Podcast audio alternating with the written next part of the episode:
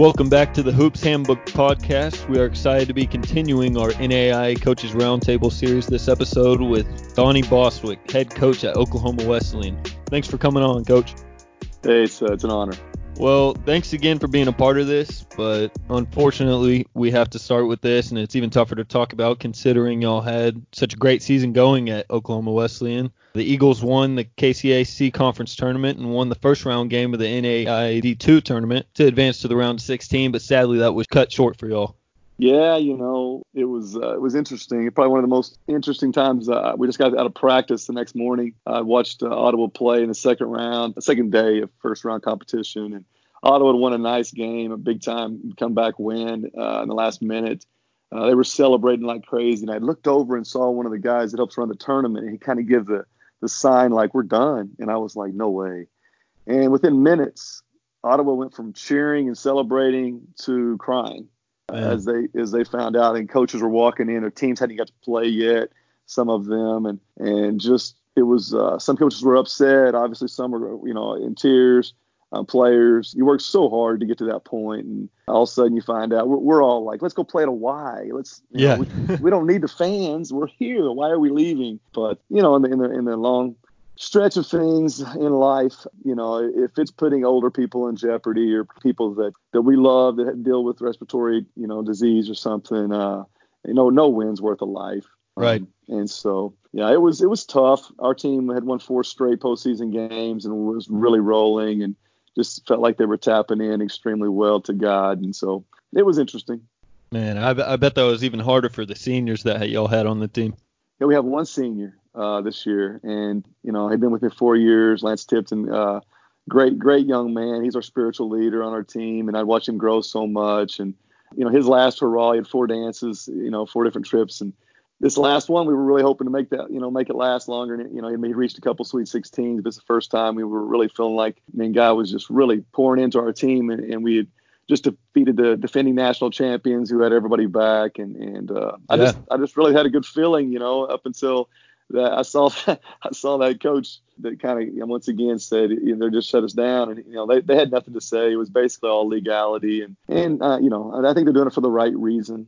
It, was it was challenging. I can't imagine being a senior. I, I was lucky enough to win my last game, and so was Lance though. You know, and we said that. You know, everybody right. was able to win their last game. I think it's only the second time in school history um, we won the national championship in 09. The team won their last game. And so, right. you know, yeah. they're a unique breed and 26 wins. Started two freshmen and a sophomore, no, only one senior. Uh, they accomplished a whole bunch this year. Absolutely, and that's that's actually what we said last episode when I was talking to Alex Ireland out of Dalton State, and it's mm-hmm. almost like it goes both ways because you know you don't end the season on a loss, but it's almost like what now because there's no closure. Everybody's used to either you know winning that championship or or knowing their season's done, and it's just really confusing for a lot of guys right now for sure. You know, my guys are all back at the hotel getting a shower, and you know, I told coach, my assistant coaches, get everybody, get them ready. We're we're gonna hit the bus and get out of here. And uh, I remember walking back into the the hotel, and you know, I had had just about an hour to gather my thoughts and and I'd, I'd walked in and congratulated Ottawa, you know, on their season, one of our conference teams, and, and, told them, you know, keep their heads up and everything. But by the time I got back to my hotel and, and was walking into uh, see my guys for the first time, you know, I just was all about, you know, don't let Satan steal your joy. Like, what a season. We were shown favor all year. Even in this sense, we got to go play, you know, one game in the national tournament. Most of my players experienced it for the first time. Yeah. Uh, we we actually, you know, like I said, defeated a very good team and, and one of my close friends uh, from Spring Arbor that won the national championship last year, and we we got to win that game. I, I thought that compared to a lot of people, you know, I'm just gonna be honest. The next day, um, we, we started the season on a mission trip to a rural town called Briggsdale, Colorado, and uh, the coach there I met through um, kind of a God thing, and we were out there doing a mission trip to this small town. We just set up a week long kind of a, a, sports camp for the kids, and then every night we would do kind of a kids, youth, and adult service, and we would reach out to the the elderly and the, the widows and do yard work and paint their houses and stuff during the day. It was just an amazing time that our team really bonded, and uh, their team on the guys' side had really had never made the state tournament, had much success, and it was so cool because both our teams, you know, young team, made the tournament. People weren't expecting much last year, and we're number two in the country and graduated eight seniors. Right. this time it was just just the opposite. Everybody kind of didn't think we probably were going to be able to, you know, they were all saying rebuilding and all that, those terms. And we lose that game. We're on the way home. I'm watching uh, my buddy Clint playing the first round of the state tournament, and they they win uh, in overtime, an amazing game, defeating the, the, defending state champions, just like we defeated the defending national champions. And our wow. journey both began that weekend or that week. And I find out right after that, he says they just canceled our tournament as well. And so to me, I felt like you know the uniqueness and the and the uh, I don't believe in coincidence. The coincidence that happened is usually in my eyes God's fingerprints. And and I saw both our teams reach the tournament, get to play one game. You know, God's not surprised by this. Nothing takes yeah. him off, but He allowed us both to experience one major good game, advance on, and have favor, even in the signs that so many other people didn't even get to play. Another funny thing with that story is he owns kind of a uh, um, limousine business on the side, and so when we got back from climbing a mountain, we actually went on a mountain hike after that and, and a whitewater rafting experience at the end of that. And we came back oh, and we had two limousines set up for us. And we went and ate, and he just took us out to bowling. And it was just a lot of fun. Well, this year, when we called to get our uh, our bus a charter, they were out of buses. And so, because we weren't for sure we were going to make the tournament. And then they had one entertainment sleeper bus that we, we booked, and, and they said, yeah, we can give you a good rate on that. It was like a limousine. So you know, I've been to tournaments. We're in, you know, we're in a short bus, and, and yeah. it was fun in 09. we were we were the last bus leaving, and it was a short bus. Everybody else nice buses were gone, and we won a national championship. This time we rolled in in a limousine basically, and with Sports Center, ESPN, TVs everywhere, sleepers, things. I mean, it, it was an amazing experience. So I, I felt like God's favor really poured down, and our guys knew it had. That's awesome. That's really cool. And uh, I'd like to take a step back, kind of, from the team and talk about you and your journey. You've had a really successful career. You've surpassed 500 wins, been ranked very high in the country. You've competed for championships as a player and a coach and at multiple levels. You have an outstanding win percentage. You've won two national championships at the NAIA level, and uh, you've actually been coach of the year in NAIA twice. Can you kind of just walk us through you know how you've gotten to where you are now and briefly take us through your journey? Yeah i kind of do the uh, the short version. Small town kid from a, a town called pryor oklahoma. Uh, the local people call it pryor creek. Less than you know i grew up about five to seven thousand people in, in, our town. And um, in Oklahoma, you know, in Texas, there's a lot more, a lot more big cities and stuff. But we were still uh, one of the smallest 4A schools, so our school was competing against schools double and triple our size as, as a 4A. Uh, there was only 5A at the time, right. and uh, nobody really had ever came out of Pryor to play, you know, significant college basketball, or nobody even came out of my family to ever go to college, you know, in small small side of town uh, on the other side of the tracks, however you want to call it. My dad was a very good man. He was a bricklayer who went to work every day at 5 a.m., uh, working hard, taught me the value of hard work. Uh, my mom uh, was our spiritual leader of our home. She, she found Christ, and when she did, she slowly had prayed everybody in her family and our family into Christ, including my father. And he started running the church league basketball league in our gym and church league softball league. And I was the kid that was uh, over there running the clock, and every time out I'd run and make a layup, and and I was lucky enough to have a have a key to the gym, and so you know I just had a dream, but I was really skinny, didn't didn't have you know a physique or anything like that. I was the shortest kid on my freshman team. I just loved the game a lot. We didn't have all the AAU and all that back then. I'm I'm 50 now, so that's showing my age a little bit, but uh, I was I was going to you know my dad would work super hard just so I could go to a basketball camp at a place like Oklahoma Christian College or Oklahoma Baptist University, Oklahoma City, or University of Arkansas, or ORU. And I went to those camps. Uh, I remember starting basketball like sixth grade, and I, I went to a little camp here in town.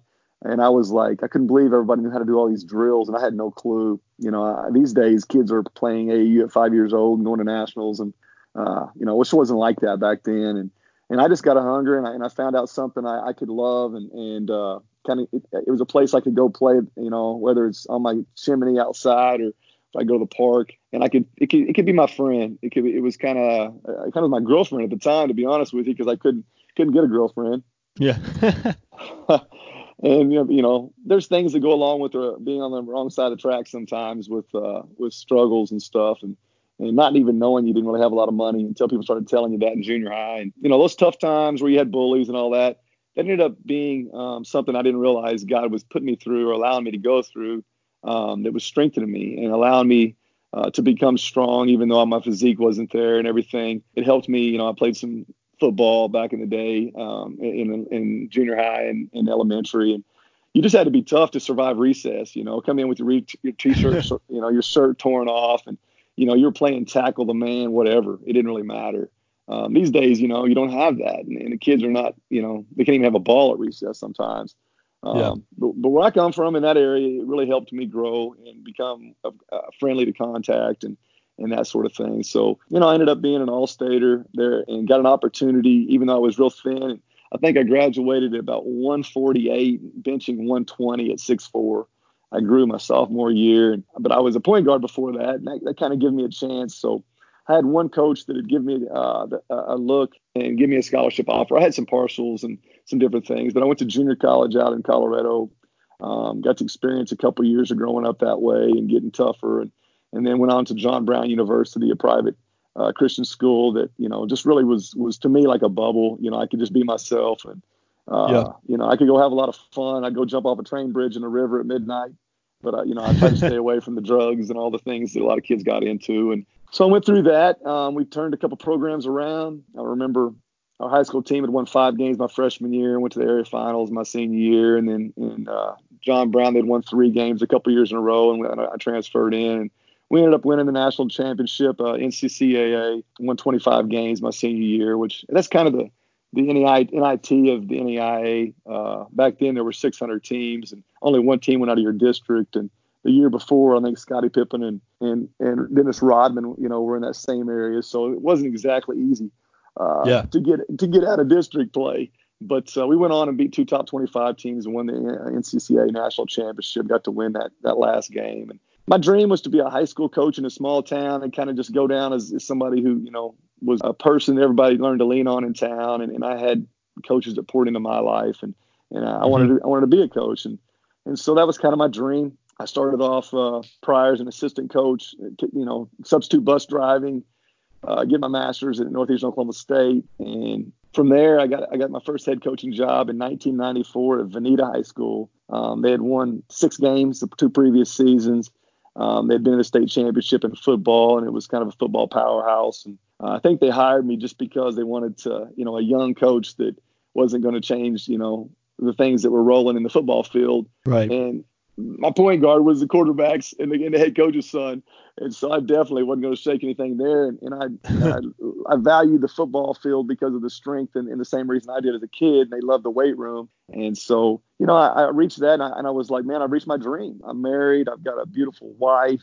And now we're going to start a family. I'm a head basketball coach. Basketball had helped me get a girlfriend. It helped me get in the papers. You know, helped me. So it was my God. I mean, it was at the top. And below that was probably family, and then God fell right below that somewhere. And uh, I was I was to climb the ladder, you know. I was to do what every young coach wants to do and, and find a way to win and, and climb that ladder. And first season we started winning. We got uh, this is funny story, but I, I I'd interviewed at one other high school coming out, and it was a small town as well. And, and I, I went into the interview, and I lasted probably five minutes. I looked young all, at the time, and I remember the superintendent, yeah. and it was a bad job. I mean, it was the only job available, like a week before school. And the superintendent looked at me. He was an older gentleman, and it was just me and him. And he said two things. Number one, why did you go to junior college? And I was like, I was only offered scholarship opportunity I had. You know, I had a three four and a three eight uh, at John Brown, and so I was like, I wasn't a bad student. And he said, well, he just kind of, I think you're a little too green behind the ears, son, and and that was it.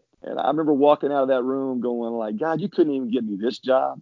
It's a horrible job, you know. I, I was kind of questioning God. I went back to driving substitute bus routes and, and substitute teaching and, and thinking, man, this is crazy. I was I was voluntarily for five hundred dollars coaching the seventh grade girls team who I had one week with, and before we played our first game, and uh, we had a practice at like 6:30 or 7 in the morning, and we got beat the first game 54 to four. They, they didn't know how to line up, and, you know they didn't know how to line up in a free throw line, and I, I'm just sitting there going like, what a great start to my career, and you know. So when I got the head coaching job at Vinita, I thought I'd reached big time, and I really had, but about halfway through the year, we got pregnant. Uh, everything's going great. We're winning some games, and then uh, uh, soon soon after uh, we go into the heartbeat, and uh, I never heard the heartbeat because the baby didn't make it, and, and, my wife and I had to go through a really tough time there.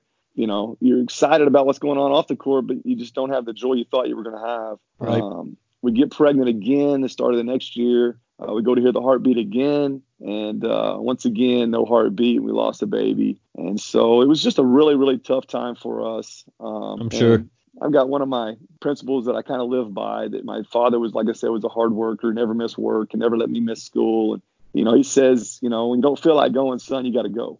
And that's that's like getting back on defense. It's like going to the offensive boards. You know, you don't feel like making a play. You don't go by your feelings. You do what's right. And yeah. so we went to church that night, and I remember not wanting to go because of, and I was supposed to even work in the nursery. Everybody was going to be saying like, hey, you know, when's the baby due, and that kind of thing. And other people had had babies, and they they had had them, and we just went through the, you know, the miscarriage again. And we went that night and there was a special speaker that spoke and, and uh, i remember sitting there and he defined wealth for us and, and wealth in the old testament part of being wealthy was how many how many children you had and i'm sitting there going like you know okay that's not what i was really wanting to hear tonight Mm. But mm-hmm. he announced he had had like three miscarriages, and then he starts bringing his kids up, like one after another. He has like three or four kids, and God just started pouring into us, and he started saying, "You got to stand on Scripture. Like my vine will be fruitful, my quiver will be full." And started just just kind of saying, "Hey, write down exactly what you want and, and what you're praying for." And so, you know, we wrote down. I wrote down blonde hair, blue eyed, and left handed. My wife said chubby cheeks. And, uh, crazy story. Um, we got pregnant again. Uh, the doctors, you know, weren't sure that we'd be able to have the baby and, and, be able to carry, but uh, we went in the day of the playoff pairings that year in 1996, and we weren't ranked or anything. 3A school, and uh, actually it's 4A, but uh, we weren't ranked or anything. And I remember this time it was, you know, I got a little bit of Indian blood in me, so we went to the Indian hospital, and Dr. Knife Chief was the doctor, and we went in to hear the, the baby's heartbeat, and obviously that two previous days were probably the low points of my life. And uh, I just had a different feeling. I just knew in my in my spirit that something was different. But uh, the doctor came in and started using the instrument to try to find the baby's heartbeat on my wife's belly. And my wife, you know, was sitting there. She didn't know, you know, she didn't know whether to cry or be excited or what was going to happen. And and once again, he couldn't find the heartbeat. So he said something different than the other doctors had. He said, "I'm gonna I'm gonna have a different instrument. I'm gonna go find it." So uh, he left, you know, my wife starts crying and she's expecting the worst. And I'm like, hey, honey, I, I just got a different feeling in my spirit.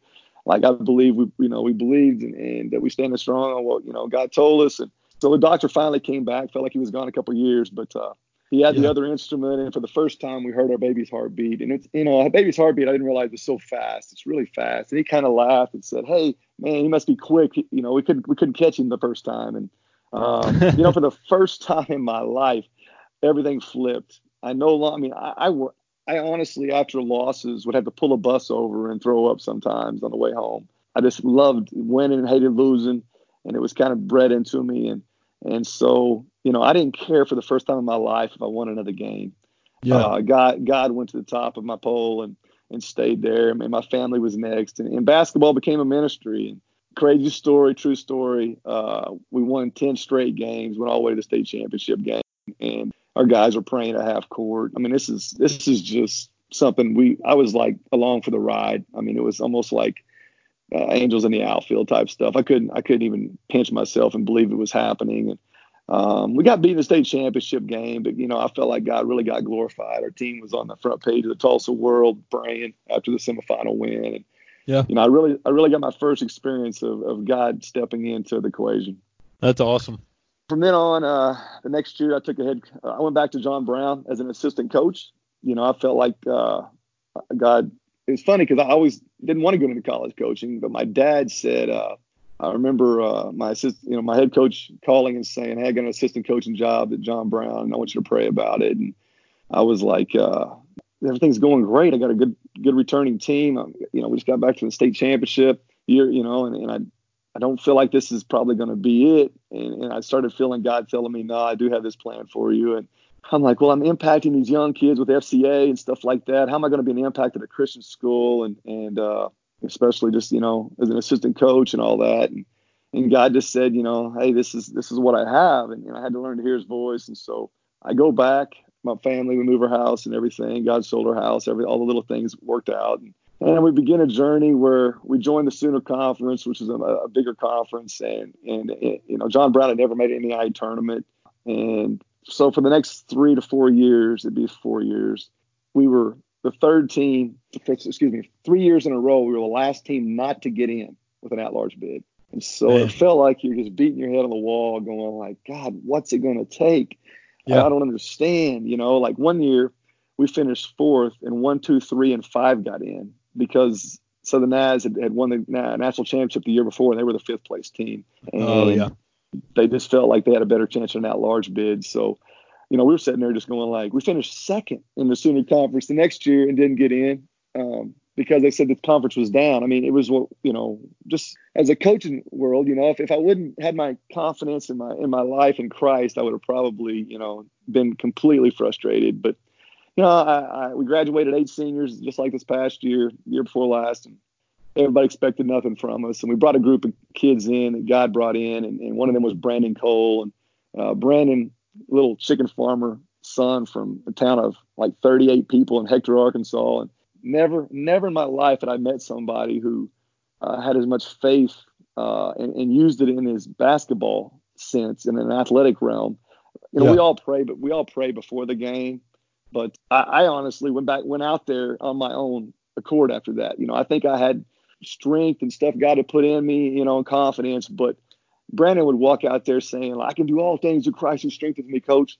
And he believed it. And wow. he had zero fear. I, I, had never seen zero fear on the floor until I watched that young man. I'd seen some crazy people, you know, that would run into a wall or whatever and kind of be fearless crazy, but um, I'd never seen no fear. And uh, this young man ended up hitting 527 threes uh, by his junior year. We're in the national championship and we win it.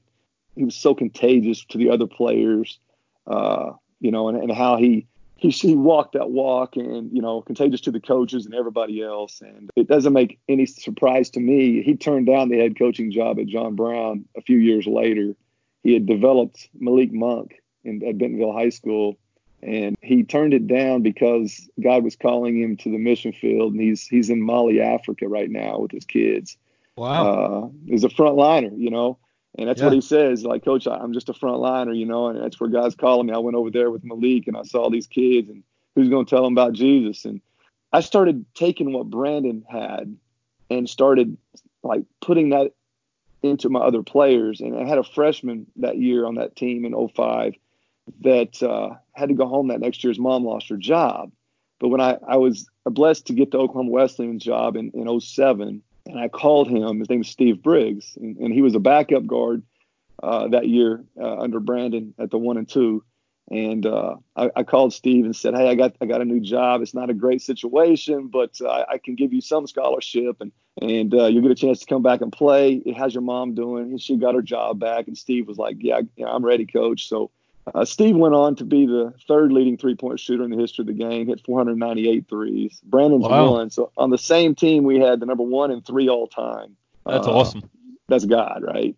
And yeah. so Steve went on and led us to the 2009 national championship. Uh, Sadiel Rojas uh, was a freshman that came in under him. And uh, Sadiel ended up being the NAIA player of the year and led the country in scoring and rebounding. Had a had a 38 and 18 game in the NBA D League, won an D League championship at Fort Wayne. He's playing in, in uh, the Euro right now. You see Mercia making uh, making good money and still, you know, FHG for his glories on on all all those guys. Man, I got three or four guys right now that uh, are playing at high levels professionally uh, overseas, and and guys just been crazy good uh, from Oklahoma Wesleyan I applied, you know, when I took that job, God told me this, like it was a bad job. They had six straight 20 loss seasons. The school, you know, numbers and struggling.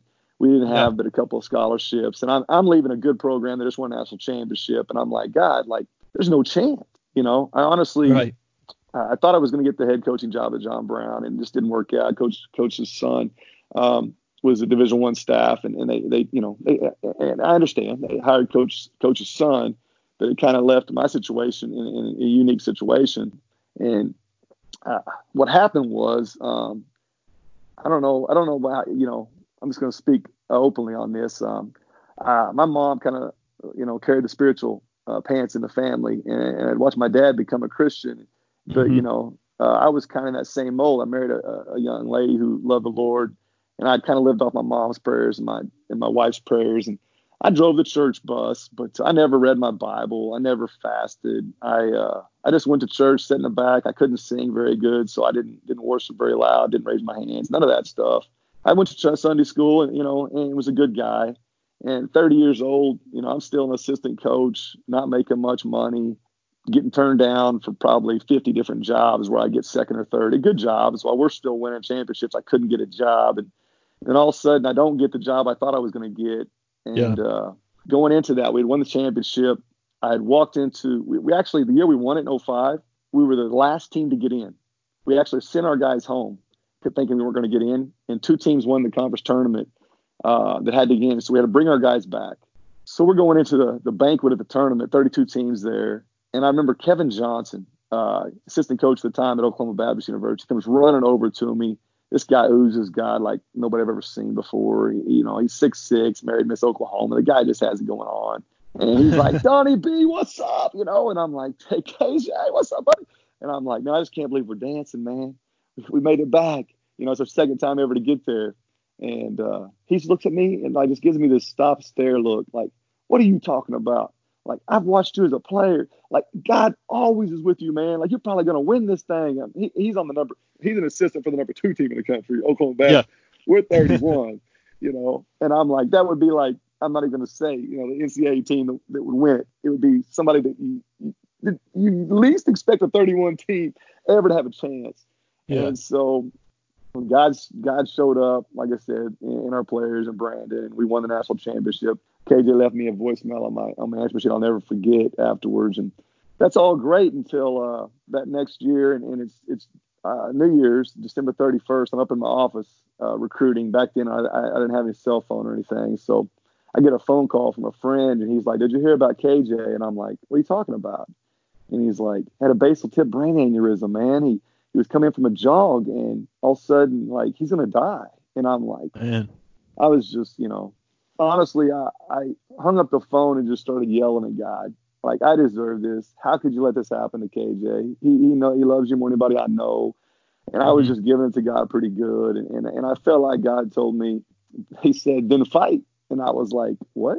Because I knew what that meant. Like, I'd watch my mom intercede for my dad and pray every night. And, uh, like I said, fast and pray. And, you know, I just hadn't done that. I, I had been a good guy, you know, but I had never done anything like that. And I was like, deal.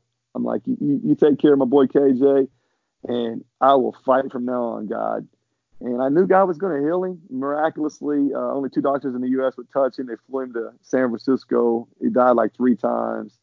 Uh, Valentine's Day, uh, he's coming Wow. home uh, miraculously, going to make it. And I uh, go into Coach Ci's office and tell him, uh, you know, hey, Coach, I'm going to go over and, and meet, and I'm going to see KJ before our game in Oklahoma Christian that night, and, and I'm going to go see him. He's coming home from uh, the rehab place, and um, Coach says, well, you you're going to want to sit down, and that's when he, you know, he told me the tough news that you know he was going to hire his son, and uh, I know it wasn't the plan and everything, and you know, if God hadn't prepared me those two months, and during that two months, I'm telling you, I was on a cloud nine. I can stay in my truck and just worship all night long praying for KJ. Voice of truth would rain. Uh, come Yeah. on every time I get a little doubt. You know, it was just a time where God prepared me. And then when that happened, I didn't even hardly hear Coach say that. I basically heard God say, uh, "I got something different for you," and Yeah. He's gonna make He's gonna make something out of nothing. Is what He told me in a song, and my wife in it. In a, but it's, it sounds good, right? And so you're driving you know, in a minivan to Branson, Missouri, because a buddy gives you a timeshare and says, get out of town. And my wife says, hey, we haven't got a job. What are we going to do? And I got four kids. and I'm like, we're going to pray, honey. You know, what else you going to Yeah, do? You know, and, exactly. and I had, I had some uncon, you know, like I said, God had prepared me. And while I'm in, in Branson at a timeshare, uh, I get a call from a former player. He's up watching the D2 national tournament, and he says, uh, man, Don, this is crazy because he's not coaching. He's he's got a car business, really doing well, and he's like, I had a dream, man. God said like, you're gonna take the Oklahoma Wesleyan job, and, and like I'm gonna be your assistant, and we're gonna win a national championship. And I'm like, ha, no, that's funny, man. Like I interviewed there four years prior. It's the only job I ever turned down because it Yeah. was, you know, this they were they were struggling so bad they were about to close the school, had a new president coming in They were going to try to get things going. And I'm like, I, I remember getting off the phone. Remember I said God was going to make something out of nothing, and my wife actually said, "That's less than nothing. That don't count." and so the long story short, we take the job. God tells me he's gonna. He says you're gonna have to apply these principles. He gave me some principles to apply, and he said you're gonna have to keep me uh, above 51 percent. If it ever drops below that, you're back on your own. Mm. And uh, all we did was go 120 and 20 the next four years. We won wow. uh, 30, 39 consecutive games. Uh, won a national championship my second year, just like my assistant in prophesied. He came on the second year, and, and God just went crazy. And, and uh, you know, our theme was for His glory, our, our uh, national championship year. We're on CBS Sports with the crowd yelling for His glory, and you know, it just doesn't get any better than that. And um, yeah, from there, awesome. you know, what can God do? You know, I'm thinking that's I might as well just hang it up. What is He going to do any better than that? And so, long story short, on the next one, I, I uh, I'm interviewing at one of the top schools. You know, the winningest NEI program in history. I'm I, I'm set up to get that job. Actually, Oklahoma City University. yeah. And uh, I interviewed the AD. Um, everything looks lined up. I get a call from Southwest Assemblies of God University. My background is Assembly of God, and uh, they had never been over 500 in their you know entirety. And they asked me if they would I would meet with them before I go in and do my final interview at Oklahoma City. And so they drive to Oklahoma City and I go eat dinner with them and I'm like, I'm not taking this job. Like you only have like three or four scholarships, you know, giving your team a chance to compete with that. Yeah. And I, I'll go. I mean, I have I was bold in what what I was going to tell them because I'm like, I really know I'm getting this Oklahoma City job, and so you know, I tell them this is what I would have to have. This is what the scholarships you need to have to have a chance to compete. I really don't want to be athletic director anymore. And you know, I just told them the, the moon. Uh, just said, you know, I know you can't give 11 scholarships like everybody else is given, but if you gave seven, and just, you know, if if the environment you're looking for uh, if your players are some of the spiritual leaders on your campus, would you then increase the scholarships, and, and then would you change if it became a you know a spiritual leader on your campus? And I just kind of gave them all that because it, it kind of had done that at Oklahoma Wesleyan and John Brown, and and so I went in and interviewed at Oklahoma City, went great. I come home, I get a call, and they got a new president, and he was bringing an assistant coach with him from Oklahoma uh, University, and so the Oklahoma City job just fell out from underneath me in, in a heartbeat and I'm sitting there going like, I guess I'm staying at, at uh, Oklahoma Wesleyan because I know I know SAGU's not going to agree to what I gave him on paper. Yeah. And I got a call the next day, and they were like, "We'll do it," and I was just like, "Oh my gosh." Wow. You know, honey, we're going to Egypt because Oklahoma, you know, Texas is pretty much Egypt from Oklahoma. Yeah. If you, if you want to say as a Sooner fan, uh, and my wife's from small town Arkansas gal, so big city of Dallas, you know, Sagu. Um, that, was not expected, but uh, we knew God had called us, and uh, you know, He called us to His presence down there. Um, it was really crazy. We went down there, and you know, I, I we, we applied the biblical principles, and down there, you know, being being a, a spirit-filled guy and everything, like Assembly of God and everything, I was able to completely just kind of buy into mission trips and we took our teams while there. I went to Angola, Africa. I went to Bhutan in the Himalayas you know, God had just opened doors to do some crazy stuff. Uh, I got with uh, TJ is a good friend of mine with with uh, Point Guard College. He got me on there, and I was going all over the United States. We're talking at age 30, I hadn't even seen a palm tree yet. Right. Now God's taken me all over the world. I got to be with USA Basketball under 19 and coach Jayson Tatum and wow. Jalen Brunson and Harry Giles and Josh Jackson and be a part of things that just I spoke at the Final Four. I mean, my dad, just at the end of Oklahoma Wesleyan, my father, um, and I, that's part of the reason God took me over there. My dad had gotten cancer in my last year there. After we won a 39th consecutive game, NAIA record, I walked up to my dad afterwards and he said he was peeing blood. You know, that was a tough time. And for a year, you know, I'd watched God heal other people. And at this time, I was trying to figure out why my fasting and nothing was working with my dad. But he had called me to pray for my dad uh, but I was doing all I could to, to, ask him. You know, he gave me an extra year with my father, and then he healed him by taking him to heaven. And mm-hmm. that was the day that we pulled out for the national tournament the next year. Um, I actually left the hospital and picked up my team, and I get to SAGU. Now we got another program that God's going to have to do something crazy with to change. And mm-hmm. uh, my we didn't make the tournament for the first time in my career as, as a head coach. Uh, You know, we we were one we were the last team not to get in again. We made the NCCAA tournament, finished third. I had a player named Dominic Rambo that had redshirted for me at Oklahoma Wesleyan and was coming with us, and and he ended up being a two-time NEI Player of the Year, and and God uh, started moving. But really, what happened was was people don't understand. I don't think was my second year there. Uh, I've been praying, God, send me a accountability partner. Give me somebody that can push me because I had a, a strong group of mighty men around me. My dad's name was David. My high school coach's name was David. Uh, you know, obviously, I love I love studying David in the Bible, and um, he had mighty men around him. God had put there, and I think we're all supposed to have those that that net tight group around us that prays for us and pushes us and, and is our accountability guys. And and I was like, God, I need somebody. And so the second day of school, we were just some guys playing pickup ball in the gym, and I, and I walked through the gym and I saw an older couple sitting there, and I'm like, who are you guys? And and they're like 70s, and they were just happy. And I'm like, uh, you know, who are you guys? And they were like, oh, we've been uh, missionaries and mostly in the Middle East for the last 35 years. And this is my husband, David.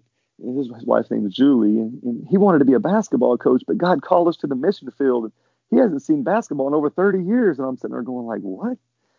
Um, and he says, but I watch Hoosiers once a year, coach, and just started smiling. and I'm sitting there going, what in the world, right? And so I said, well, hey, come in anytime, you know, come check out practice anytime. And they, they're walking out of the gym, and God says, that's who you prayed for right there. And I'm like, that old guy, you know, I'm thinking like, I wanted somebody my age, you know, I'm thinking I'm young, like I'm 50, but I'm thinking, you know, like he's yeah. a little old. He hadn't even seen basketball, you know. And so he comes in my office three days later, and I say, hey, uh, would you like to be our chaplain? I just made up something. And, and he was like, I can't pay you nothing. He was all excited. So three days later, he walks in my office. And we still, you know, it's early. We can't even practice. And uh, he hadn't seen but that one little pickup game, right? I hadn't seen basketball in 30 some years. And this time he's got this serious look on his face. And I'm like, hey, what's going on, David? And uh, he gives me this kind of look and he's, he's like, Coach, I know you don't know me very well and, and everything, but I was walking and praying in the park and uh, God told me we're going to the national championship. I honestly smiled, laughed, and said, hey, uh, I think you watched Hoosiers one too many times, David. Like, yeah. I, I, know I've won a couple championships. I see what we got out here. Like, I just kind of laughed, and he looked at me, didn't even blink. He said, "Man, I've had so many machine guns pointed at me. I know when God speaks." And he didn't even blink. And I said, "Hey, I'm crazy." Wow. I said, I- "I'm all in crazy." So we're like four and two. You know, season's not even off to a great start. I just lose my second best player, and I asked him. I said, "Are you sure God was speaking to you in that part?" He didn't even blink. Yes, sir, coach. And so I picked up my Bible. We went to chapel that, that day out of that office. And in the back of chapel, I'm sitting there because we got there a little late. And I remember at the end, they brought a, a, guy up front. His name's David and his wife's Joy, of course, more Davids. And uh, he, he's our IT director. And I got to meet him the first day of campus as I was doing HR. And just a great guy. I love basketball, love the Lord. He thought he had hurt his shoulder playing intramural basketball. The guy's just 30. Uh, and he's up front and he announces that he had stage four bone cancer uh, instead. And uh, I was just once again kind of like KJ, just crying out to God, "Are you kidding me?" And uh, I was holding my Bible in my hand. I've been studying Eleazar, which is one of David's mighty men, who one time everybody was just sprinting and, and running from a battle, and he just said, "No, not today." And uh, the sword froze in his hand as he won a mighty victory. And uh, God said, "I want you to fight again. And I'm like, really? And he's like, and you're going to carry your sword like Eleazar. And I'm like, really? All the time? And he's like, yeah. all the time. and I'm like, okay. So I walked up to him, Dave and his wife, Julie, or Joy, and, and told them, like, I'm going to be here and God's going to do something crazy. And, you, you, you know, I just kind of explained, you know, like, I'm going to be here, you know. And I started going around town raising funds for a, a stem cell transplant. And I hate fundraising. I'm, I'm horrible at it. But, but God just in, and we raised ten thousand dollars in uh, basically in a short amount of time. And the crazy thing, the next game, so I'm coaching with my Bible in my hand now because I told my guys, you know, I'm gonna miss some practices. I'm gonna uh, guys called me to do this, and I'm, I'm gonna be doing some things. And so we're playing LSU Shreveport, who was really good, and uh, they beat us 35 at home, and it was like Space Jam. We couldn't hit a shot, we couldn't jump, we couldn't do nothing. Yeah. And I mean, I've never gotten beat like that, and it was like a spiritual battle going on. We played worship music and warm ups. It was just something I thought I was supposed to do, and I remember walking in the locker room telling my guys, I'm like, hey, I don't know what just happened. I still got to carry this Bible, and we're still going to do it like this every time. And it was like I can't explain it, but uh, I saw the guys like kind of just they just said we got your back, and, and they bought in that God had something going. We, we won 17 straight games, conference championship night. I'm sitting there in my office, uh, conference tournament championship, and uh, I get a text from David, NED, and I'm like, what is NED? I put a question mark down, and it's no evidence of disease. Wow. Um, we go on to the national championship, and they do a special on ESPN3 um, at halftime uh, of, of, David, and, and, God got all the glory. And we lost the game by the most points in the history of a uh, championship game to Georgetown that year. But yeah. uh, I couldn't have been more happy. You know, I, honestly, God got exactly what what uh, you know what I knew. He already taken a team that you know probably didn't have the the capability of getting there and did something amazing. We had never even made a tournament, you know, and, and so uh, God God was amazing over that next you know six years at SAGU. Got to do things like I said, travel the world, do a lot of amazing things, and uh, I'm sitting there. I take my son, my youngest son, on a daddy daddy son trip. I try to take each one of my kids on a on a, a trip, uh, that a father trip, and so my youngest son hadn't got on a trip yet, so I always had a a fetish with trees because I hadn't got to go on vacation as a kid, and I wanted to see palm trees. I wanted to see the redwoods, and so we flew to to L.A. We had basically nothing but a tent, funyuns, and hot dogs and water, and we drove through uh, the sequoias and saw the redwoods. Went up to Yosemite. So we made the Half Dome, in, which is in Yosemite Park, uh, which is the highest point. From there, you can see snow caps and, and waterfalls and everything. And I got a Wi-Fi call. Um, we had first day we had Wi-Fi in three days, and it's from a my friend Mark Mulder again, who played for me, uh, who was the uh, now AD and head coach uh, there at Oklahoma Wesleyan, and and he said, "Hey Donnie, uh, you're coming back," and I'm like, "What? You know, what are you talking about?" And it, it, my wife was ready to get back towards her family, so was I, and and she wasn't a big town girl, so Dallas was a little too big for her. So it was a dream yep. come true in her eyes. She'd been praying for that, but I'm like, I don't know how I'm going to return back to Oklahoma Wesleyan. NAI is going to go one division. I know the scholarship levels weren't good then when I was there last time. How, how am I going to compete? It, you know, and you know, God did it last time, but He can do it again. I know, but uh, I'm in a great situation at SAGU with recruiting right my back door, and, and so many great situations there. And he said, you know, God's made, he's going to make a way. I, I've got some alumni who really want to make it, you know, make it an opportunity for you to get back here. And, and one specifically says, hey, I want to, you know, that doesn't happen at our level. Um, you know, so he he invested in, in me and our ministry and, and brought us back to Oklahoma Wesleyan. And you know, ever since then, it's it's been you know, just like it has everywhere else. You know, you put God first, He takes care of all the other things, and you know, winning is just a byproduct of, of that. You know, we've had lives changed. We've baptized people in our pond on campus. That's uh, awesome. You know, big guys like Josh, who you know, God sends guys like that, you know, to to our our program. And you know, this year was just unique. Last year we were number two in the country again, and we had eight seniors that were special, and uh, we graduate all those guys. And you know, I was I was sitting there going, God, how are you going to do this? You know, you know, we only bring in, you know, mostly freshmen. You know, are we going to go through a rebuilding process or what are we going to do? And I'm okay with that if that happens, but I really need you to help, you know, to show up this year. And uh, we started the year on a mission trip I mentioned earlier, and then we could have won every game. Which on paper, when you look at our team, I had teams and coaches at the national tournament. Indiana Wesleyan was a good friend, good good coaching friend of mine. I mean, they've been dominating for the last few years. And he walks up and watches our practice before and says, like, you guys aren't very big. And you guys look pretty young. Yeah. I'm saying, uh, yeah, that's pretty much what I've been looking at. They're saying all year. When the radio broadcaster says, uh, you know, the guy sitting next to him had saw us warm up before the game uh, when we were playing Spring Arbor, and and he's like, uh, like man, you know, this this is this is a really young team, and they ain't very they ain't got much size and stuff. And the coach knows me pretty well. Excuse me, the other radio broadcaster from Oregon Tech knows me pretty well, and he complimented me saying, "I just told him." Just watch and see what they do before you, you know, because these guys play hard. I promise you that. And, yeah. And we did. We had a group that just played incredibly hard. We had a, a very very deep bench. We played 12 guys. Uh, we would play fast with one group, slow with another. One group one night would work, the next group another night would work. It was just a unique team that, that just really all tapped into God. And, uh, won 26 games and you know won our last four, and, and very few teams get a chance to win the last game. Yeah, absolutely. That's really cool.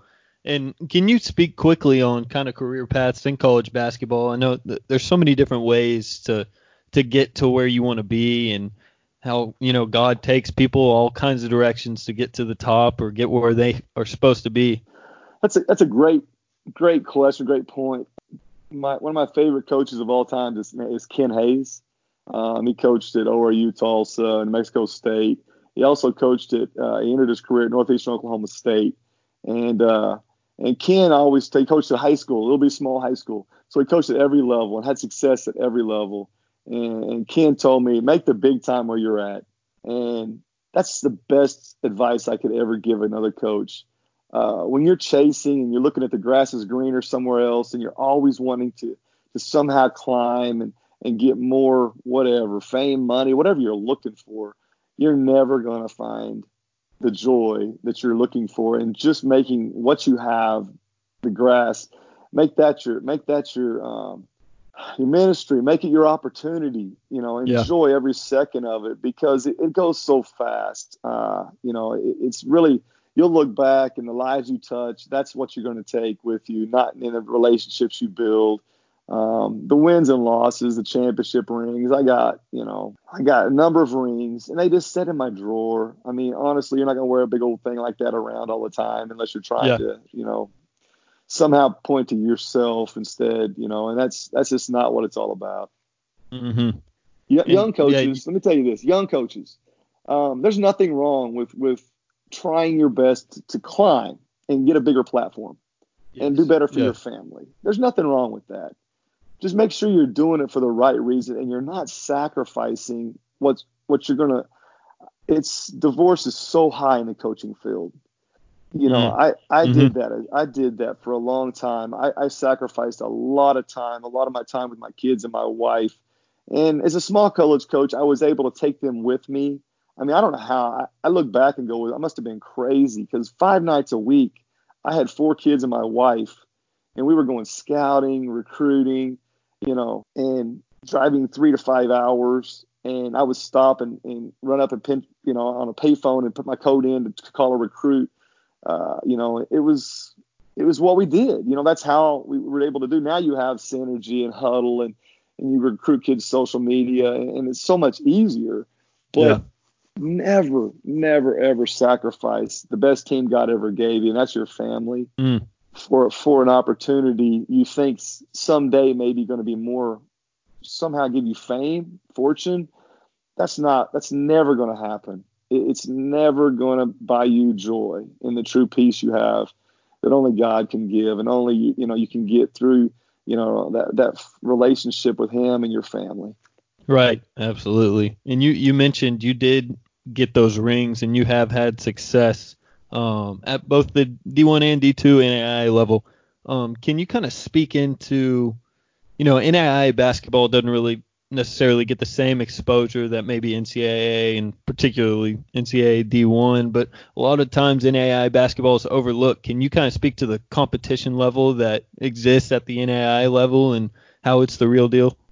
Yeah, it's uh, it's a great point. Obviously, back in the day when you had Scottie Pippens and and Dennis Rodman's and those guys coming out of the NAIA, you know, you can say there were 600 NAIA schools. That was before the NCAA Division two even existed. And yeah. so now NCAA Division two and the NAIA, they're on equal playing fields when it comes to scholarships. And thus, uh, when the last five years, we've beaten uh, Tarleton State, we've beaten Missouri Southern. These are top 10 teams. Azusa Pacific, we beat them. Now they're a top 10 NCAA Division two school. Like there's no difference in Georgetown, LSU Alexandria, in any Division two school. They're they're similar. And if you want to go past that, look at what Southwest Assemblies of God University did under Coach Dill. He went down and, and uh, they played Stephen F. Austin, and basically it was a one point game. They, they don't call a foul; they beat them. Stephen F. Austin beats Duke a year later. Yeah. There, there's. I mean, I, I'm, I'm not saying NAIA Division One schools, Duke, no, but with the small Division One, the Division Twos, the athletes and the players. Um, sometimes you'll get a bigger athlete, yes, um, at the Division One level, but I'm telling you, the skill level usually.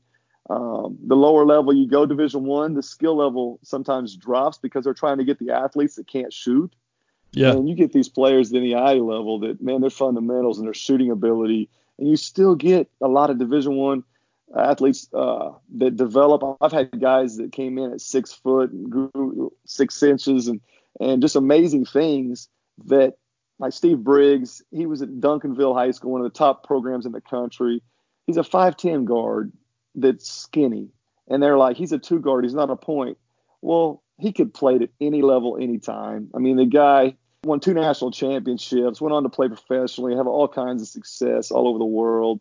Um, there, there's those players all over. Um, the biggest thing you see at the NBA level now compared to the Euro, sometimes some of those guys like Sadiel Rojas. I mean, he had 38 points, 18 rebounds in NBA D League game. Won an NBA D League championship starting.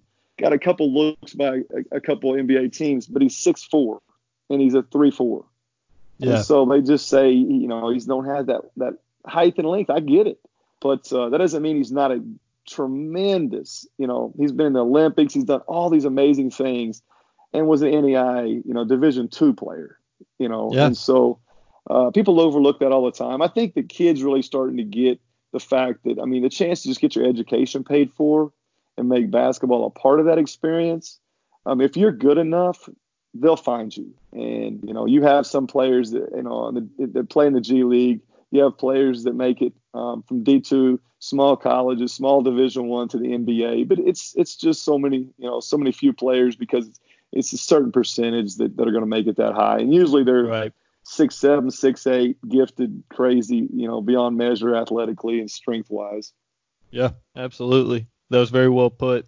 And uh, who's, kind of getting. Who's a player that went D three, D one, and now he's he's a great shooter. I forget the name of him. Duncan uh, Robinson. Yeah, I mean, great example. D three, yeah. not even recruited, goes on but he's also what six seven, six eight, six seven, yeah, six eight, yeah, yeah. You know, and that that's the gift that seems to be a gift that if, without that it's really really hard. Yeah, absolutely.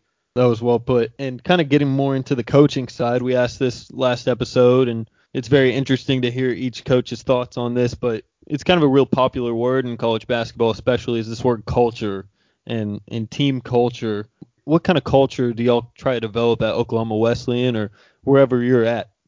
You know, I've kind of I've kind of mentioned I've been at Christian schools, and so you know, going into it, we really tried to. I mean, I, I I've had I've got a young man that lives in Houston. He came to John Brown, found Christ at John Brown. Now he's he's been a pastor and starting a church plant in Houston right now. And so we've had a lot of kids. I always look for kids with with what I call a heart, a heart that's open to the gospel, and a, yep. and a heart that's willing to come in and say, okay, I'm I'm willing to sacrifice potentially, you know, drinking alcohol, drug, any kind of smoking pot, any of that stuff, because I know that's against the rules here. But I, I just want to be a part of something good. And I see that you guys go out and serve. And we go out to Tim Tebow night. We go on mission trips. We go out and serve the community on Day of Hope.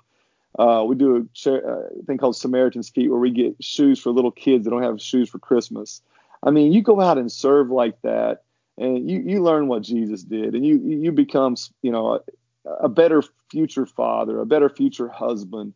And when you get people like that, and you add two things, I always say I'm never afraid to to work hard and to have crazy joy, smile mm. bounce. And I, I always say we're playing basketball.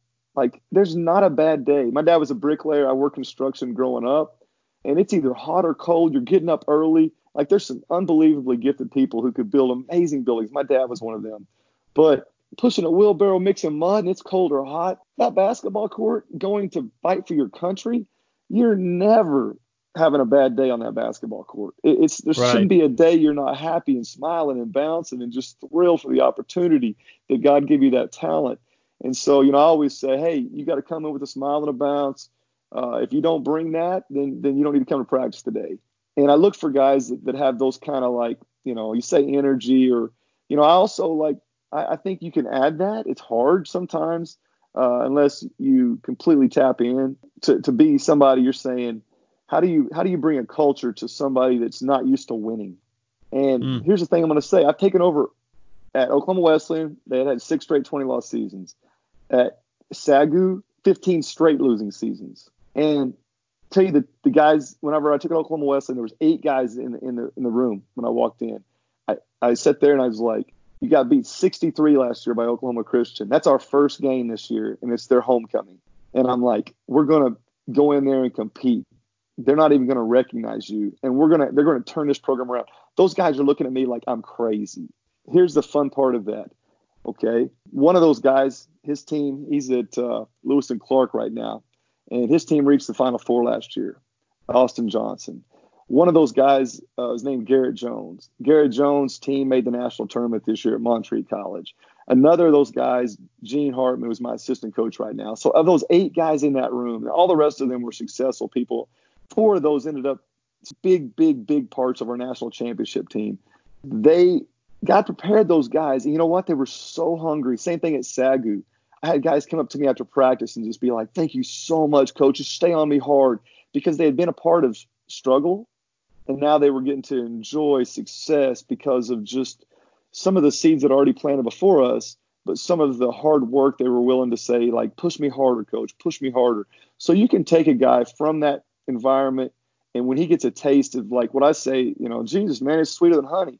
Like just give me give me a chance. Just take a taste you'll never want anything else it's the same thing with that kind of success when you enjoy and understand what fight against lazy fight against timid those things are not things that are, God has intended for you.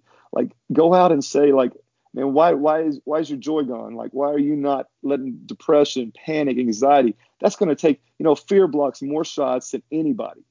Mm. And if you take that out of the equation, yeah. you're going to watch guys do things that are above and beyond their ability. Yeah, and you know, you kind of already answered it, hit the nail on the head. But how does that kind of play into recruiting? I know you said you're looking for guys with a heart and, and that type of guy. So how's that kind of play into recruiting? And then I'll also tag this question along with it. When you're recruiting, are you kind of recruiting players that fit your system, or are you building your system around the players that you can go and get that you think are right for your program? You know, I think there, there's a formula we use, uh, and I, have developed this over the years. How to win with less is what I call it. And uh, basketball wise, it's four things. Uh, we shoot to three. Um, we believe that the three pointer obviously you adds up faster than twos, and yep. it can it can really make people, you know, small ball works. You know, everybody shoots a three in the NBA, so the game is completely changed by the three point line. We've been top five in threes made for about 15 of the last 16 years, and our percentages are usually wow. good. But threes made, um, I've coached two of the top three three point shooters in history of the game. Once again, fear blocks more shots than anything else. So threes being a team that, that you know our bigs can step out and shoot, force other teams to go out and guard us, things like that. Uh, the second thing is uh, our defense. Uh, you know, defense is going to win. Uh, defensive field goal percentage is, I think, the best measure of good defense. And so uh, 40 is the goal. Uh, every team that has won a national championship for us or made it to the Final Four has been top two in field defensive field goal percentage. Um, usually that's around 37, 38 at the, at the college basketball level. So defensive field goal percentage, hold your opponent under 40. Uh, the next thing would be um, transition points uh, off your defense. You need to reward your team. And, and, even the old Boston Celtics weren't athletic, but they'll run ahead of the ball, pass ahead of the ball, you know, create pressure on the defense before that defense gets set up. So transition points. And then the last one is probably, I think, the, the one thing that people always put next to our program is offensive rebounding. Uh, the three point lines to me is kind of like a fence and kids get out there, four guys, and somebody shoots it, and then they don't want to run in there because they think if I run in there, I got to run back, and yeah. some guy's going to make a layup. Well, they're going to take a step in like they're going to the offensive boards, but they're really not. You know, they they may be good enough kids that that's at least not just completely not going to the boards, but it really is not getting anything done. And yeah. so people would be like, well, you want to be the best defensive field goal percentage team. We got to send two or three guys back. And we don't want layups. And I'm like, well, we led the country in defensive field goal percentage. You don't think we don't want layups? But we're willing to go to the offensive boards with four guys and get back. And if we're the yeah. only team in the country willing to do that, we got an edge. My dad yeah. was always talking edges. And so, you know, in, in 2009, we rebounded 48% of our misses. We won 35 and 2 and won a national championship. But wow. over a period of 10 years now, it's, it's going on 11. I did the math. Um, if you take trans offensive rebound points and three point points. So if I get three threes more than you, I get four transition points more than you, and I get three offensive rebound points more than you. That's 10 points. Over 10 years, per game average, we, we score 10 more points than you than our opponent. So you got to beat us 10 to beat us. And if yeah. you add go below 40%, we don't lose a game.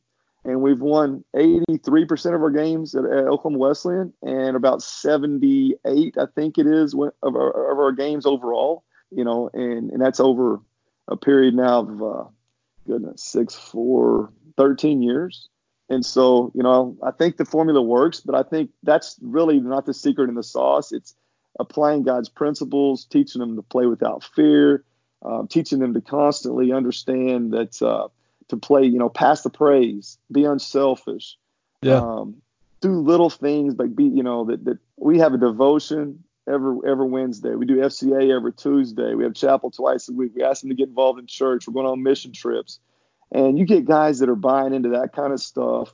Uh, it just doesn't return void. I mean, there's always success that follows that. Yeah, that's really cool. that's actually interesting um, that you said that about you know doing both. We had Alex Ireland on last episode, and he said the exact same thing is is getting those guys that can yeah. stop and help and then get back out and contest a shot. Guys that are making multiple efforts. So that's oh. interesting that you see that as a blueprint for winning teams. Uh, the guys who can. I mean, I honestly I don't want to tell all these secrets, but I'm going to. Like, I, I recruit defensive defensive players of districts, and some of those guys have went on to be just unbelievable, like success stories. Michael Newellaway out of Louisville, like I mean, he's playing in Ireland and, and, and, making all kinds of money. And and the guy was just behind two Division One guys, was real quiet and willing to. Isaac Rowe, same thing. Uh, those guys, you know, they were defensive players of the district, so they were able, like you said, to guard two, possibly three, and help other people out and still guard their guy. They had high motors. They liked defense. I got a kid out of Nolan Catholic this past year my starting point guard to start the year was basically a, young man that I, I, was bringing in for JV in a, in a walk-on position. Nobody recruited him, too short, too small, all that stuff, right? But I loved his game, his uh, his help side understanding, his ball fakes. I'm like, man, my your junior year, you might help us. Okay, he starts it for the point guard for me. My two guard, wow. he comes in, he has this incredible defensive stance and I, but he didn't shoot it very good. And I'm sitting there going like, hey man, like I already recruited a couple point guards, but like I love your D. Maybe you could just be a defensive stopper for us. You know, maybe by your sophomore junior year. He plays JV for the first semester. He's my starting point guard the last five games, and wow. killed it. Shut down two because of the two things that both those guys did. They guarded. They played great team defense. Great like little details they were great at and, and I ended up starting both of them the, as a freshman on teams that went to the Sweet 16 and could have went further. And they, it made no sense, you know. I mean, God kind of covered my tail on my mis- recruiting mistakes that guys weren't quite ready, and He brings in two freshmen that are completely those guys that nobody looks at in recruiting. Wow, that's awesome. And that kind of you know branches off into our next question, and, that's how do you sustain success year to year like that? What makes the difference to continue that consistency of winning? and keeping that high win percentage like you've had and you've Oklahoma Wesleyan has had. Here's what I would do. Let's come watch a film where you're in one of your games. Let's just break it down, me and you. I do this with my players. And I'm sitting there going, what's your effort level, one to 10 right here? Did you go to the boards with all you had or no? There's no in between. Did you go to the boards and did you get back with all you had? You got to put yes or no. And then by the end of your film session, you should be able to better next time when you come in here. It's not a matter where you're at; it's a matter where we got to get you. Mm, and mm-hmm. when you watch kids film with that, they start seeing and they have to be honest with themselves. No, I didn't go as hard as I could. I let myself get blocked out. I didn't anticipate very well. People like, well, give me an offensive rebounding drill. I'm like, every drill you do, when you're just doing pre-practice shooting, should be anticipating the ball, getting where it's supposed to be, and grabbing it with two hands and putting it back in. Like that's every drill it's not a secret drill out there that's going to make you learn how to offensive rebound. It's a it's a habit. It's a joy to outwork somebody. My dad was a bricklayer. I know what work looks like, And I have no problem telling a parent, I'm going to tell your kid if he's lazy. Because it doesn't mean he's lazy. I mean, what he just did was lazy. Yeah. Like if you're jogging when you should be running, you, you're not you're not giving all you have. And why should you believe you should stay out there? Um, media timeouts, you know, that I don't like media timeouts. I think it allows people to play, you know, uh, without wearing other people down. Like back right. when, when Nolan, Nolan Richardson was doing 40 minutes, that that that was wearing people out. Now every four minutes you can play seven guys because you're gonna call a timeout if you want to, and you can rest your big guys. And yeah. you know, basketball is more like football now. You just end up getting a huddle. To me, uh, with two and a half minutes sitting there, you don't even know what to tell them because you just saw them. But uh, yeah, you know, I'm I'm not a fan of that. But it's changed the game. The three point line changed the game. So you still got to learn to play hard as you can for four minutes. And if you can, I think our teams do that. And I'll watch a team. Here's here's here's an easy way to. I'll sit there and watch a team. If they don't put anybody up there on a missed free throw, or if they don't even try to offensive rebound the missed free throw, we're going to beat that team 80% of the time. Yeah. Wow. I'm just going to tell you, we're going to beat them because they don't want to work. And we're going to have good players that are willing to outwork your players. Now, on a given night, they may outshoot us, but over a period of 10 games, we're going to beat you eight times because we're going to play team ball. We're going to outwork you. And yeah. it's what happens. And that's at every level, no matter what high school, junior high, pro, you see teams that are willing to guard, willing to run, willing to play team ball, and it always produces.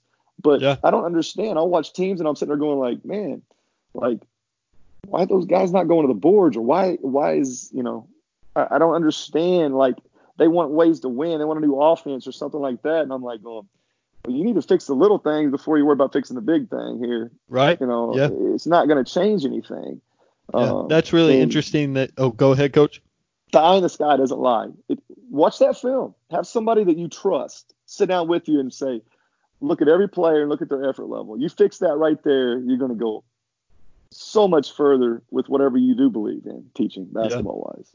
That's really interesting that you say that because again, that kind of lines up with our last guest and the success that they had. He was saying there's mm-hmm. no secret formula. You know, it's no. it's the day to day doing the same thing, doing what's right, and giving that effort every single day, and the consistency, you know, compiles it. It grows every day. Um, on that note, is there anything that y'all kind of do with day to day habits or um, player development. Um, do y'all have a player development process, and how important is that to y'all on a day-to-day basis? Um, you know, a lot of guys are great recruiters, and especially with junior colleges doing a good job and this and that. You know, they can give them five guys who can play, and they can beat you. They, they have the ability to coach talent. I think that some programs though bring in freshmen, and you watch those players develop. I remember losing eight guys, and everybody's like, "Oh man, like who are you going to bring in next year?" And I'm like, "Well, we got these three guys below them that are really good. They're starting to really develop." And yeah. they're, looking at me like, "Oh yeah, right." And then I watch the next year, and I'm like, "Where'd you guys?" And I'm like, "Oh, he was his backup last year. He like, was here, yeah. he, he's gotten better, you know." And we work hard on developing players, and I think our program, uh, we've got a lot of coaches out there, like I said, having a lot of success because of you know we teach the game right i think and we work hard on developing our kids. My assistant coaches do a great job of that.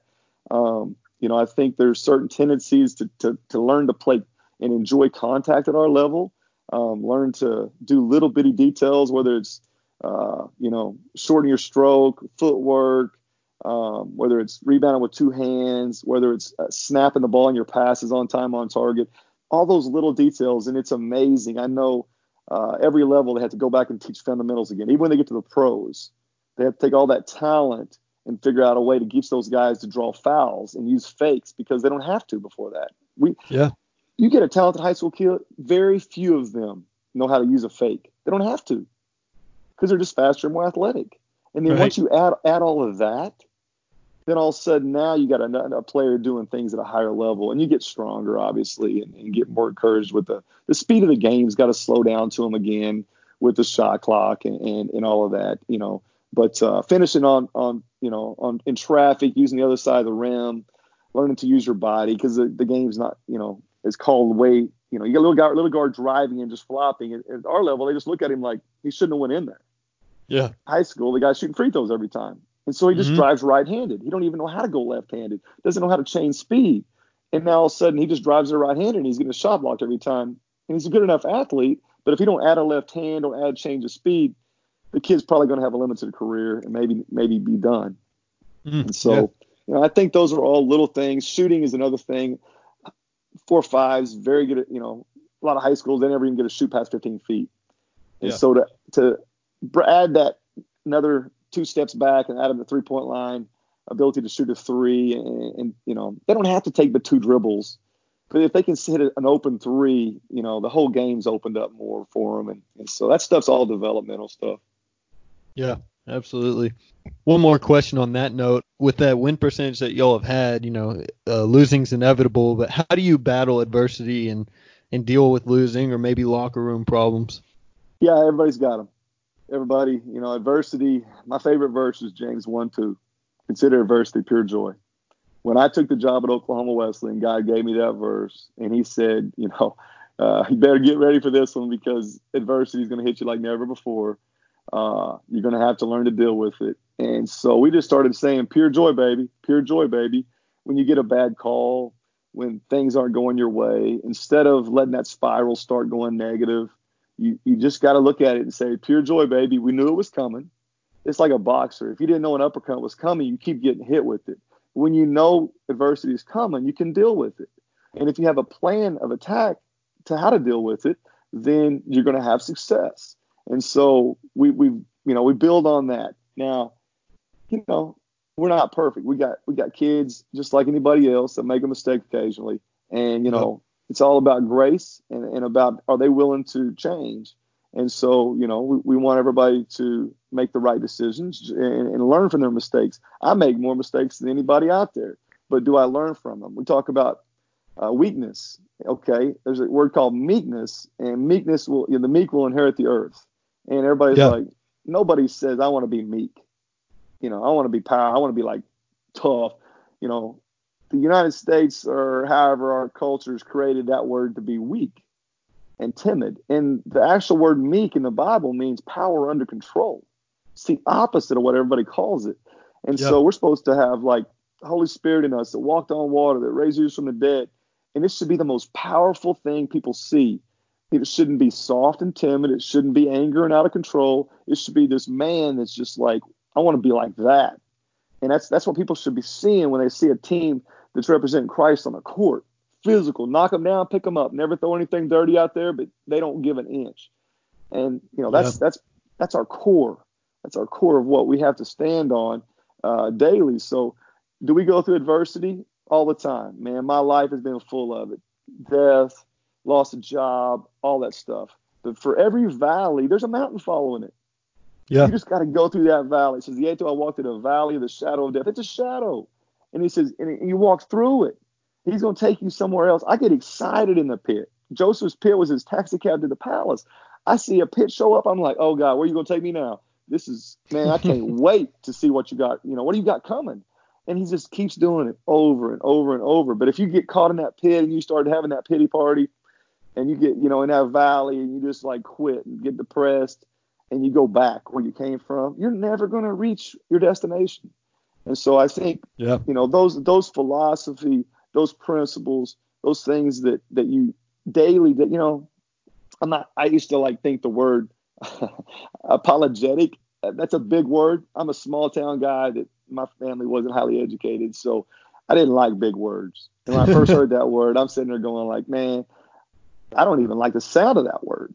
And so, yeah. you know, people that were apologetics, I, I, I, felt like they were trying to tell me what what their faith was and what mine wasn't, and I wasn't good enough. And I was always like, man, I'm not an apologetic. Forget that. And one of my mentors, my buddy David, who was a missionary forever, he he, he told me, like, oh, you're one of the biggest apologetics I ever met. And I'm like, man, don't be calling me that. like, uh, he's like, it's just all that is is like somebody who can explain their faith what they believe. And I'm like, okay, I need to do that. I get it. But like, I, I don't have to, like, why do I got to explain it? Like, he goes, exactly. That's why, because the most powerful apologetic is a living apologetic. They just let people see people love. They let people see people like, uh, you know, deal with adversity in strength because they can lean on God. And so, you know, I think the best way to deal with adversity is to have that smile and bounce, knowing that we win a battle, no matter how many times you get hit with a Scud missile or whatever else, you know, that pit, that valley if you let that be your stepping stone, man, God's taking you to a higher mountain every time. And he, he yeah. just continues to do that. Yeah.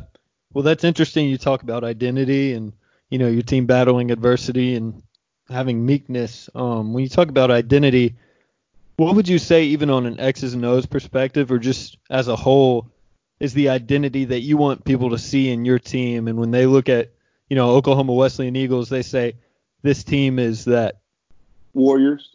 I, I do believe they know when they show up in our gym, there's going to be a unique thing. Our warmth is going to be full of praise. They know that we're going to be loving, but when that horn tip off goes, they know they're going to have to work with all they got to, to compete that night. And uh, if they outwork us and they, they outscore us on that scoreboard, we're going to be the first ones to shake their hand. But they know they're yeah. in for a battle, and they know that at the end of the day, we're brothers still. And, you know, when it comes down to it, it's just a game. Uh, we're playing something that we love, and I think it's nothing but a mission field. And, and, I told our guy, this is how we broke huddle this year. This is the true story. It's the most powerful thing we said this year, breaking huddle. Back in the day, I, one of our FCA guys said the Olympics, when they started running, was the biggest event, and the runners had to carry their torch. And they, if they won the race, but their torch was not lit, they lost. They had to finish the race with their torch still lit. You know, Moses, the burning bush. It wasn't that the bush was burning. He was always in a desert You know, It was that the burning bush would never stop burning. And we are supposed to continue our fire. And so, you know, what are we doing? In our sense, we believe what we do is worship on the court. So we're going out to preach. So we busted huddle all all throughout the national tournament this year on our last game. But what we all said was preach and it was like probably the most powerful thing we had ever broke the huddle doing. And like I said, it was it was a big win for us and, and a special hmm. win in a lot of different ways. But that's what we're doing. We're called to go. We're called to preach. You know what does that mean? I think that's just being you. That's showing God during adversity, during a, during a challenging game. You know, we played Spring Arbor, another Christian school, another unbelievably godly man who won the national championship la- last year and gave God all the glory we're out there together doing the same thing. Both of us, I think, preaching. And so, you know, I don't think there was a loser in that game personally. Yeah, that's really cool. And we've talked a lot about faith, and you've you've given us a lot of knowledge outside the game and on life. And faith has been a real big aspect for you within basketball. You've actually started spirit-led coaching, and you've done some other stuff with mission trips and whatnot. Can you kind of dive in a little more to, you know, what you've been able to do with that and how it's had an impact on the game for you? You know, uh, I think it's John 15, 5 says, uh, Jesus says, without me, you can do nothing. And what he means by that is you can do nothing of value. And he also says, all things are possible through Christ who strengthens me. That's what Paul says, like what we do and what we love to do, what our passions are, usually, you know, can be our guides. And if we can stop that from happening and giving, giving your, giving your talent uh, whatever that talent is, whether it's sports or something else, um, whether it's basketball, if you can give that back to God and just enjoy uh, using the talent and gift He's given you to to win souls, like what more can you do um, as a coach? Probably there's not a more impacting profession in the world than coaches. Yeah. And I've seen the negative impact. I've seen the impact of coaches had convincing young men kind of laughing about it, getting them into doing things that I, I would suggest they don't do. At the same time, now you have this opportunity to impact the world and, and, and one kid at a time, one athlete at a time, and teaching them about the, you know what it's like to be a, a good father, a hard worker. Because someday they're they're going to lose their job. Are they going to just run off on their family then? Or are yeah. they going to like be a rock?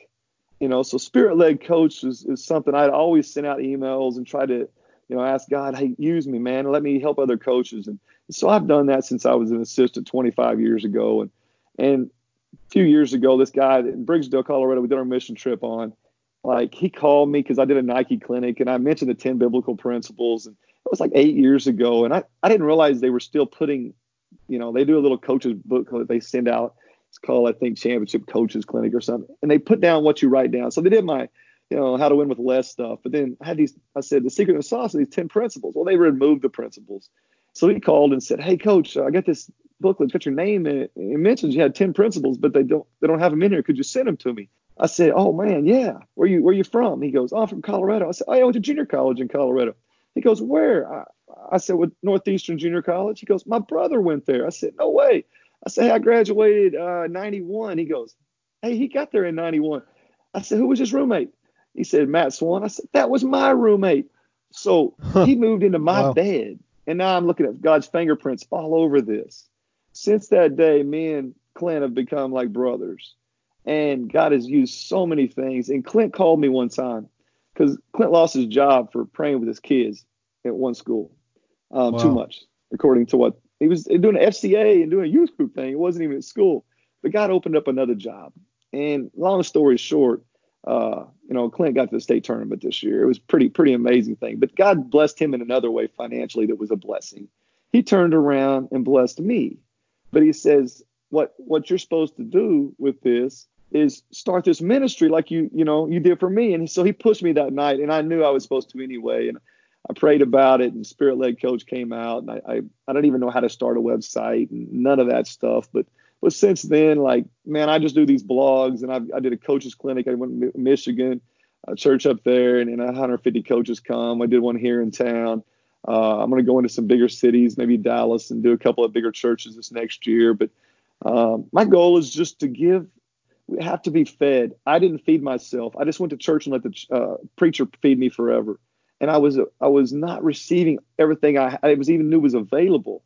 Right. Whenever my buddy KJ went down and I learned to fight and I learned to tap in, I started feeding myself and started fasting and reading the Bible and, and doing YouTube messages and learning to worship, listen to you know music, and all of a sudden God opened favor and doors that I, I can't even explain. I mean, you can't explain. But now you sit there and go like, okay, like this is what I call that. It's it's called the second mile principle. Like everybody and, and where'd that come from? It sounds good, right? Like, hey, touch the touch the line in a sprint, you know, go the second mile. What yeah. it actually meant was in Roman days, a Jew was a slave. And so a Roman soldier come through town carrying his armor, he could make a Jewish boy or a man carry his armor for one mile by Roman law or get flogged. So you had to teach your son as a Jew how far a mile was. Here's what Jesus says not only go the first mile, but go the second mile and do it in love and do it for me so mm. they hmm. see me. Now, nobody does that. Everybody goes one mile and like, I put it down. I'm going to go back to my thing. You know, you might even do it in anger. But if you do the second mile in love, that's when God's favor shows up and just starts falling. And like, yeah. that's all I teach my players. Like, go another mile and keep that smile and like see what God does. And it's just been, it's just been flow. It's been nonstop. And all I like to say, guys, give me more. So you know, I encourage you to go to spiritledcoach.com. Uh, I've got a thing coming in September that you guys put on my heart called Freedom Fire. I'll be saying some more information about that. Uh, it's kind of a back to school thing. I think the timing is perfect. God brought it to me in January, but it's a, it's about attacking fear, depression, anxiety, and panic. And now with yeah. you know the, the the virus and everything, that's all you see.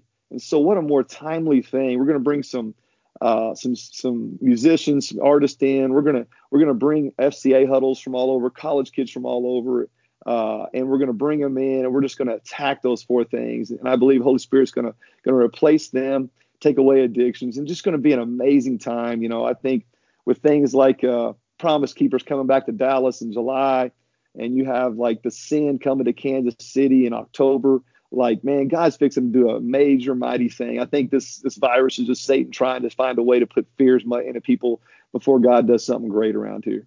Yeah, that's really cool. Well, I appreciate you coming on, Coach. You've you've given us so much knowledge and a great perspective on the game and life and how it all ties together.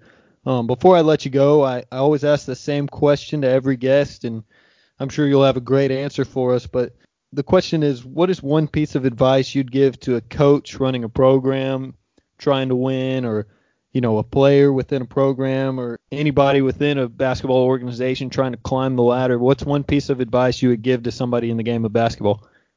I'd say step back, look and see who you can help.